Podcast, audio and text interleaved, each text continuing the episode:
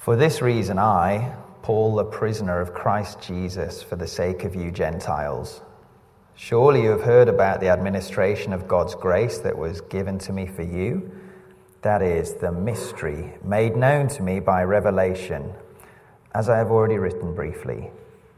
In reading this, then, you will be able to understand my insight into the mystery of Christ, which was not made known to people in other generations as it has now been revealed by the Spirit to God's holy apostles and prophets.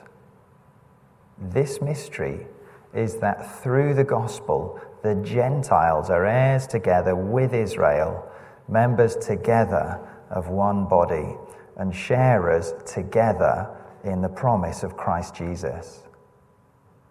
I became a servant of this gospel by the gift of God's grace given me through the working of his power. Although I am less than the least of all the Lord's people, this grace was given me to preach to the Gentiles the boundless riches of Christ, and to make plain to everyone the administration of this mystery, which for ages past was kept hidden in God, who created all things. His intent was that now, through the church, the manifold wisdom of God should be made known to the rulers and authorities in the heavenly realms, according to his eternal purpose that he accomplished in Christ Jesus our Lord. In him and through faith in him, we may approach God with freedom and confidence. I ask you, therefore, not to be discouraged because of my sufferings for you, which are, for, which are your glory. For this reason, I kneel before the Father, from whom every family in heaven and on earth derives its name.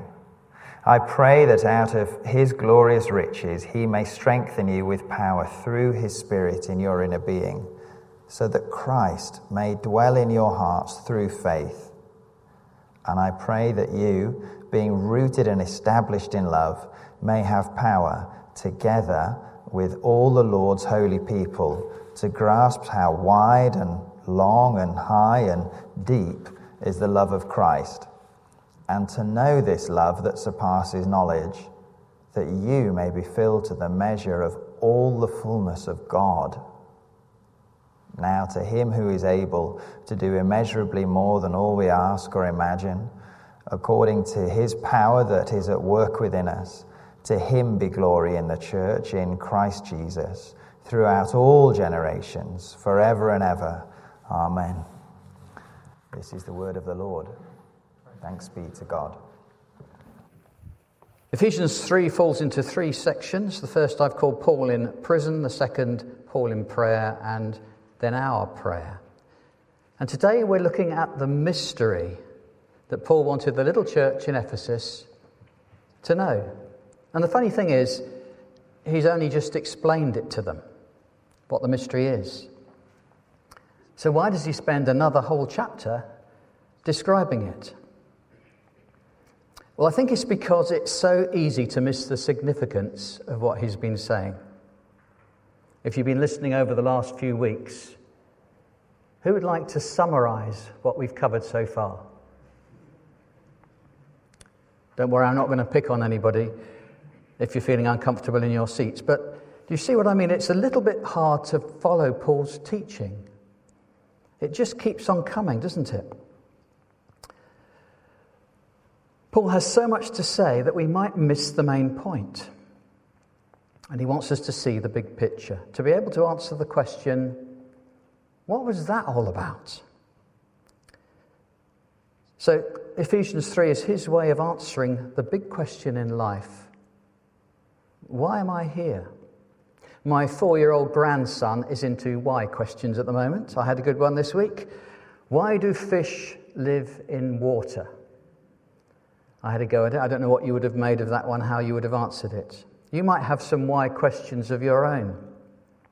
Things like, why am I here this morning? Why am I listening to a Bible talk at all? Why am I involved in this worship service? What's the point of church? Why am I here?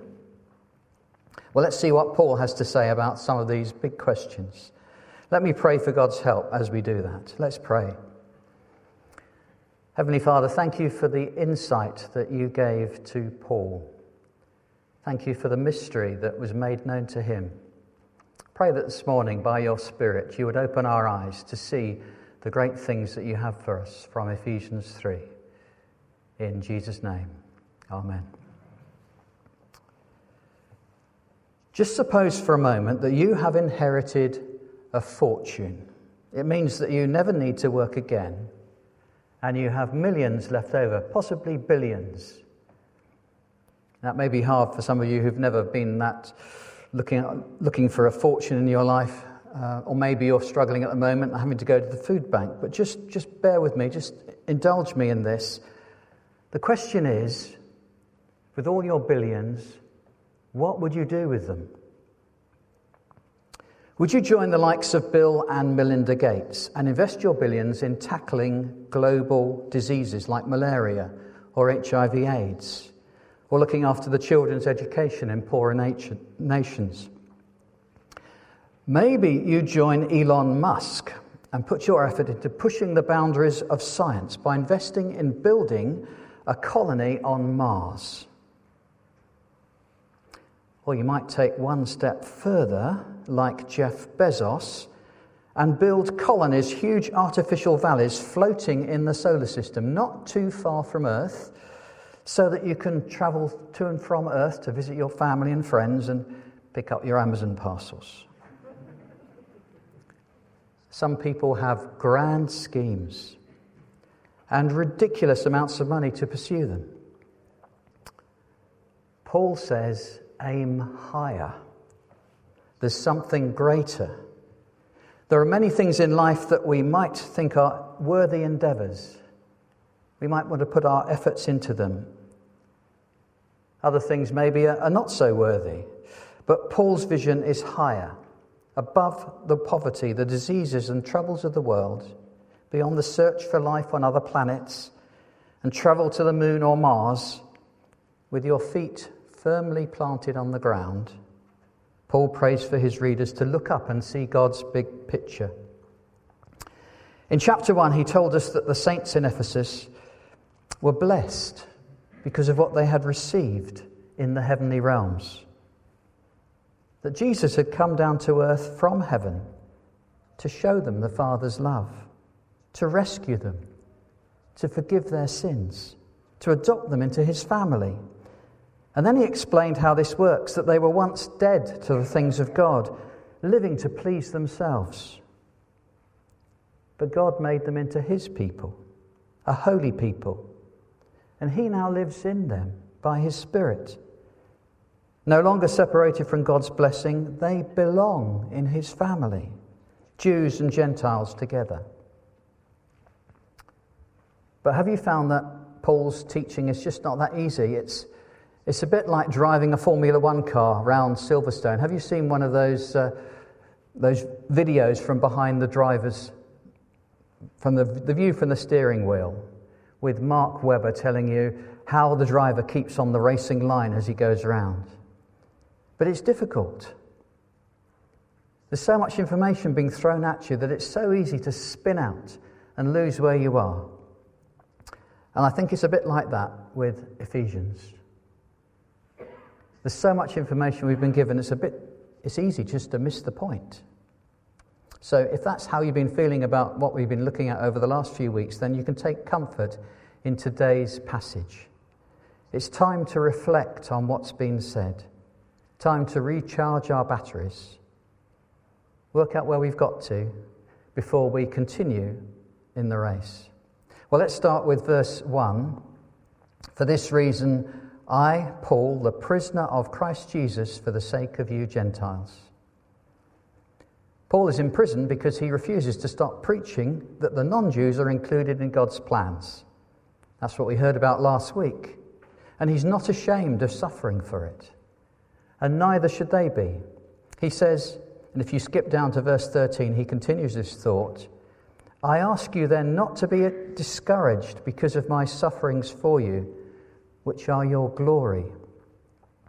The non Jews are part of God's big picture. It really is true. It's a truth worth suffering for. This little group of Gentile Christians in Ephesus can take encouragement that Paul is suffering for the good news, that even they are included. It's their glory. Something important was going on. It wasn't for nothing that Paul was suffering, it was for them, for their benefit. So they can be comforted that they weren't an insignificant little group of Christians. They were the very first of countless Gentile churches in God's big plan for the world. To belong to God's family is a glorious thing. I remember travelling along a long dirt track in Kenya and arriving at a village of a, of a few small huts. And we were greeted there by some women in very colourful dresses, floral costumes, and headdresses. And they sang and they danced as they welcomed us into one of their huts, one of their homes. They served us a meal of hard boiled eggs and homemade bread that they'd, they'd made from flour that they'd milled in their own milling machine. They're very proud of that. They just got their own milling machine. We prayed together.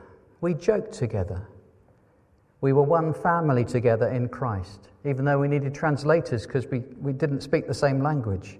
But we were at home together. Two vastly different cultures. We were one in Christ. To belong to God's family is a glorious thing. And just imagine what would have happened if Paul had compromised on his teaching, if he'd stopped preaching it or watered it down. He might have avoided trouble with the authorities, but it would have meant that the Ephesians would miss out on the glory.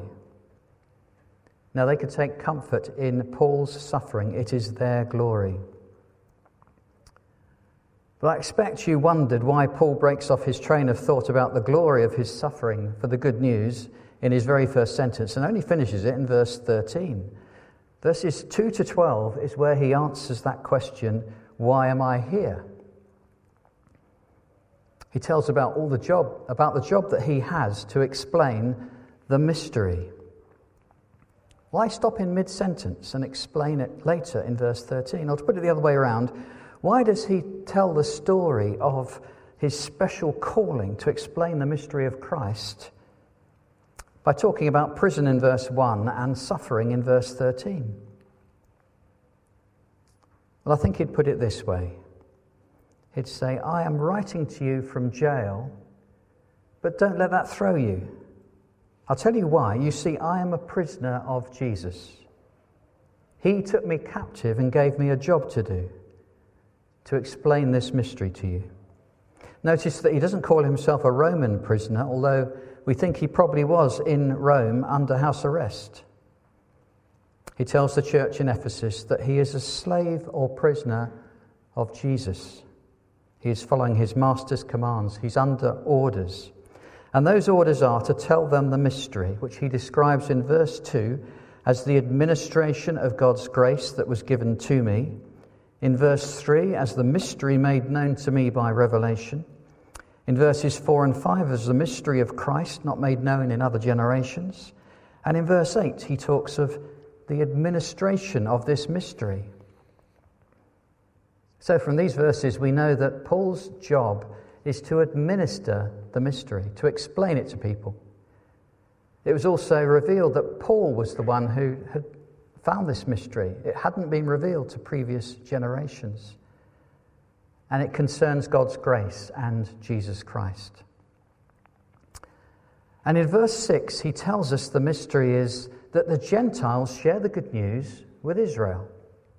This mystery is that through the gospel, the Gentiles are heirs together with Israel, members of one body, and sharers together in the promise in Christ Jesus. They share the same inheritance, the same body, and the same promise all in Jesus. But you may be thinking, that's a bit dramatic, isn't it? He's just told us all about that in chapter 2. We were taught about God's grace in Jesus Christ in Sunday school. That through the death and resurrection of Jesus Christ, if we believe in Jesus, if we turn our backs on sin and follow Jesus, then we're saved from our sin. and God becomes our Father. We're no longer cut off from His blessings.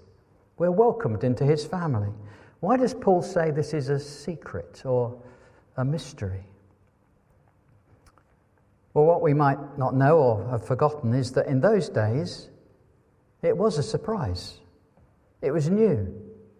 They'd been taught from the Old Testament that whenever you find Gentiles mentioned, they always come to the Jews if they want to find God. The promise to Abraham was that in you and in your seed, all the nations of the earth will be blessed. And for centuries, people took that to mean that others could come and share the blessings, but they would have to come to Abraham and his descendants. And the Old Testament prophet said things like this in Isaiah 2, verse 3 Come, let us go up to the mountain of the Lord, to the temple in Jerusalem, if you want to find God. That was how God's plan for the Gentiles was referred to in the Old Testament. But to Peter and to Paul and, and the other apostles, God reveals, I'm going to share my secret with you. I'm going to turn to the Gentiles and I'm going to deal with them direct. The Old Testament stories of God's grace being shown to people in other nations was always as outsiders, relying on God's blessing on Israel to bless them too.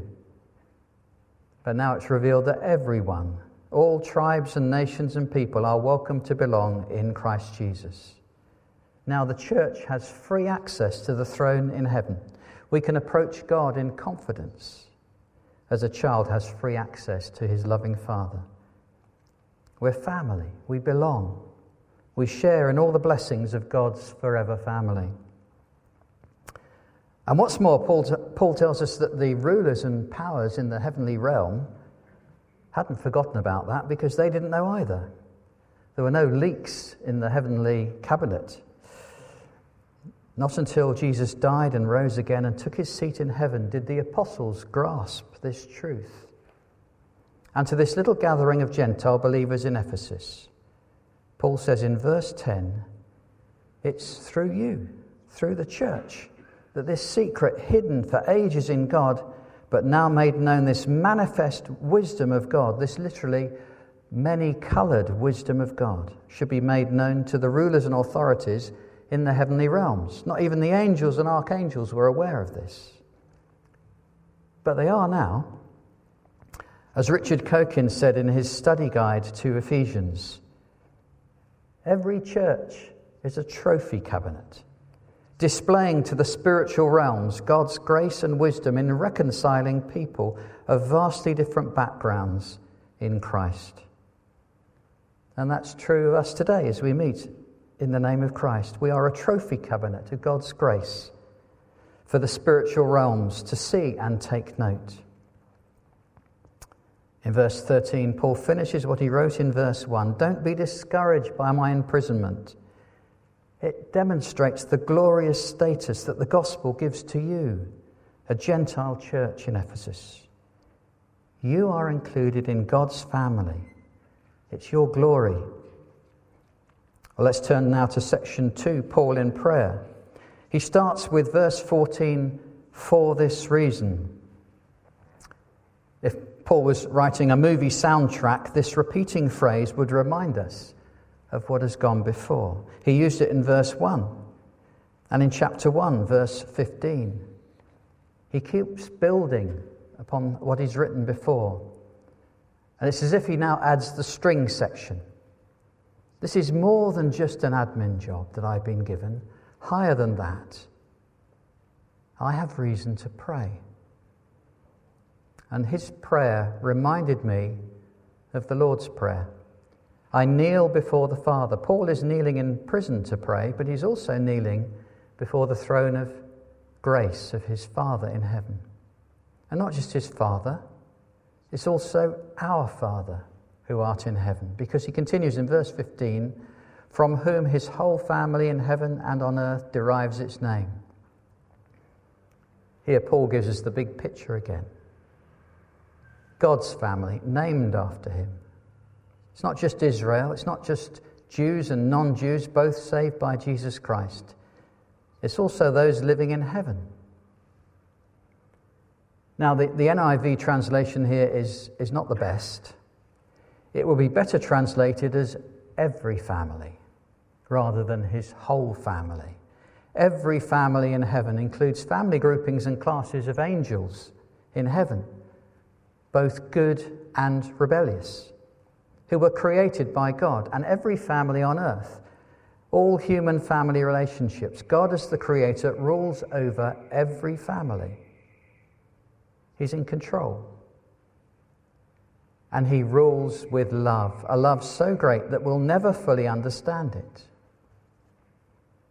Which begs me to ask you the question Do you agree that God the Father deserves your worship? And have you asked Him to forgive you and to bring you into His family? If not, and you've been ignoring Him, then why not turn your life around? The Bible calls that repenting and ask Jesus to rescue you the angels in heaven have watched millions of people do that over the last 2,000 years. And the believers in Ephesus had done that. And Paul prays for their faith to grow, that God will work in their inner beings by the power of his Spirit. Once you know that you belong to the family of God, everything changes. You'll never fully grasp how big that change is. It's beyond words. Let me, let me try to illustrate this. Do you remember travelling up to London by train? Remember trains? Those long sausage shaped things that ran on rails that used to carry commuters up to London packed in like sardines. And as you neared Waterloo Station, you could see a large tower being built in the distance. That's the shard, you thought knowingly. But it was always in the distance. One day it'll be finished, and it'll be worth a visit, you thought to yourself. And then it was finished. And you heard that you could visit and see the view from the tower. But only when you got close to it did you appreciate just how big it was. And then when you got inside it, you could hardly take it in. It was huge. And the view was amazing. Well, Paul prayed for the Ephesians to have that experience, to know God's love from the inside, to see the view from heaven, to experience the Father's love from within the family, to belong, to marvel at the love that came through Jesus and reaches out to all people. A love that's so great you can never get your mind around it. To worship God for who He is and be constantly amazed at this good news story of His love through the Lord Jesus Christ. It's hard to explain what that feels like to someone who's on the outside. How do we explain that to our friends and families who haven't experienced that? We need something better than my shard illustration. I have a four minute video that I found from the Essentials course. If you're any good at drawing, you might like to try drawing out. This is a little video of how you can explain how you can join the family of faith. Let's watch it together.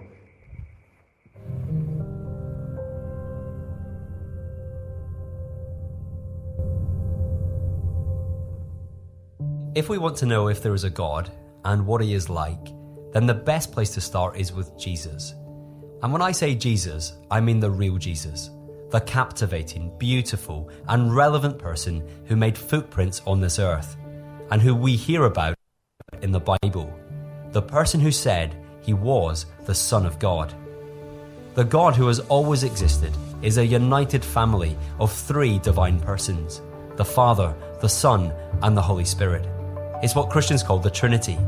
It's the delightful conviction that for all eternity, at the very heart of the universe, is a relationship of perfect love. And the amazing news is that 2,000 years ago, the Son of God was born. This happened so that Jesus could rescue us from the greatest danger we face. What do we need rescuing from? We have been created by God. This means He has the right to tell us how to live. Now, this isn't a bad thing.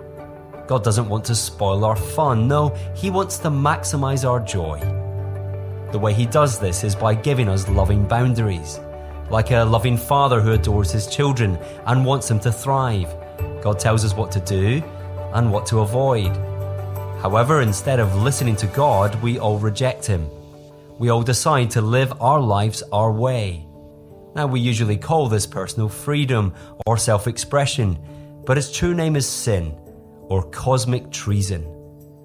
We deserve to be punished for this, and the punishment that fits the crime is for us to experience the full force of God's anger forever in a place called hell. But the great news is that Jesus came to rescue us from this terrifying future. Jesus came to save us from eternal punishment. How did he do it?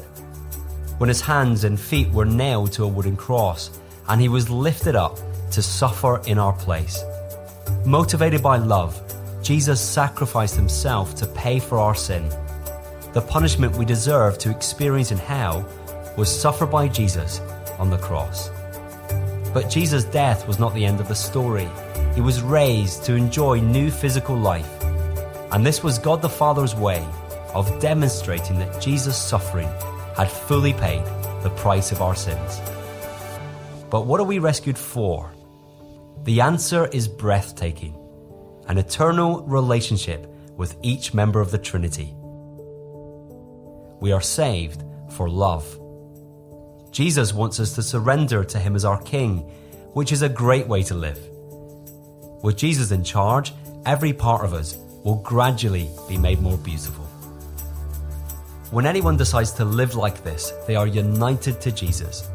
And so Jesus' Father becomes their Father this means a Christian instantly becomes a child in the Father's family, which results in lots of new brothers and sisters.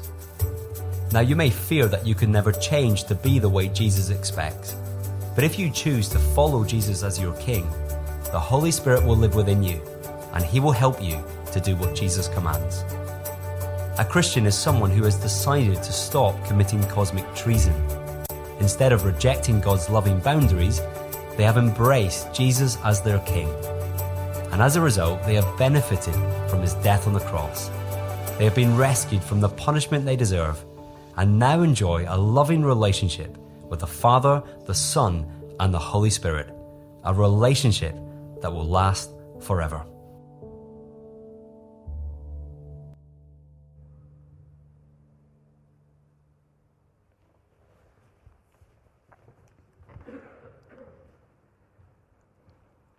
You think you could make use of that? If you're any good at drawing, maybe you could. It had those words within it. Now, you may fear that you can never change to be the way that Jesus expects. But if you choose to follow Jesus as your King, the Holy Spirit will live within you and He will help you to do what Jesus commands. Paul knew that. He wants the Ephesian church to know it too. They were God's family, they belong. They can see the view from the inside. Well, we finish with verses 20 and 21. Did you notice that Paul changes from talking about I in verse 14, I kneel before the Father, to talking about we in verse 20, all we ask? So I've called this final section our prayer. Paul concludes his personal prayer in verses 14 to 19 with what the church prays, what we ask and imagine. In answer to his prayer, the church prays in power, verse 20, because the Holy Spirit fills us and we get answers beyond our wildest imagination. So we can be excited about our church prayer meetings and expect to see God working in us in his power to fill us to all the fullness with God's fullness.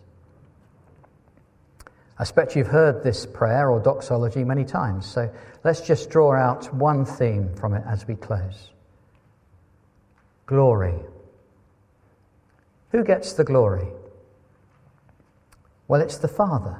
to whom Paul has bowed the knee, who does far more than we can ever get our minds around, and who works within us by the power of the Holy Spirit. God, the Father, gets the glory.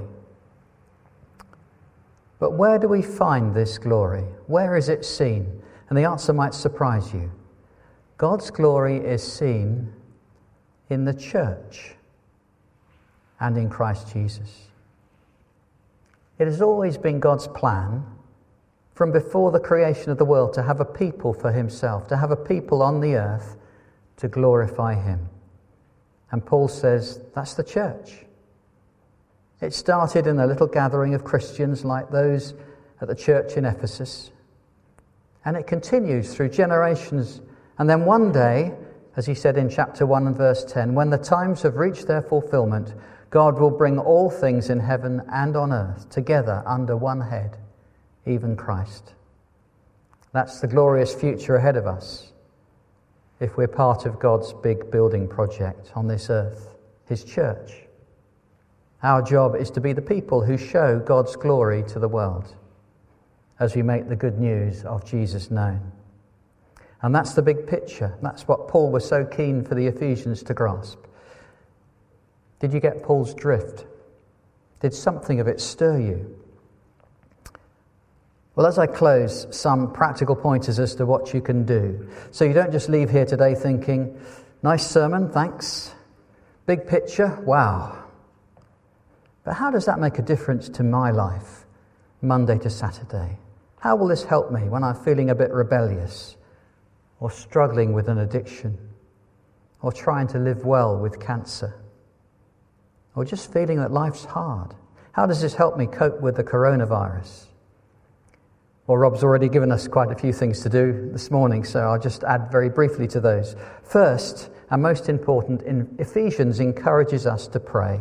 Our Heavenly Father has a plan, and He invites you and me to be part of it.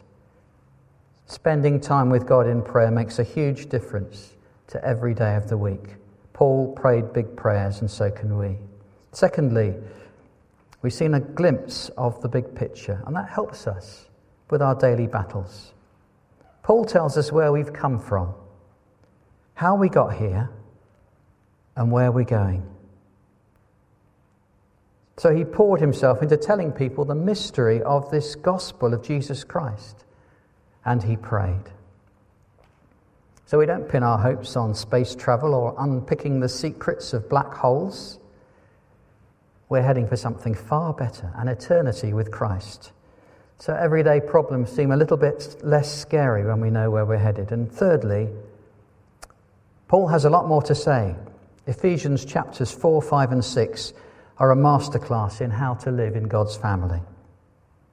Things to do that will make a difference to our lives Monday to Saturday. And maybe even a few tips on what to do on Sundays. So do watch next week. Don't miss out on the teaching is coming from Ephesians. And as Rob said, do continue to meet together, to pray together by phone or by virtual house group or however, to encourage each other in the faith. Did I mention prayer? Yeah, I think, I, I think I've got that one. Yeah. Let's pray. Heavenly Father, we bow the knee to you. We thank you for the great teaching of Paul. We thank you for what he saw. Thank you for the church that you have put your glory within. We pray, Lord, that you would encourage us with this vision. Help us to be your people in Basingstoke, to let other people know the glorious majesty, the great story of Jesus who came to save us from our sins and to bring us into your family. Lord, help us to be your people. We ask it in Jesus' name. Amen.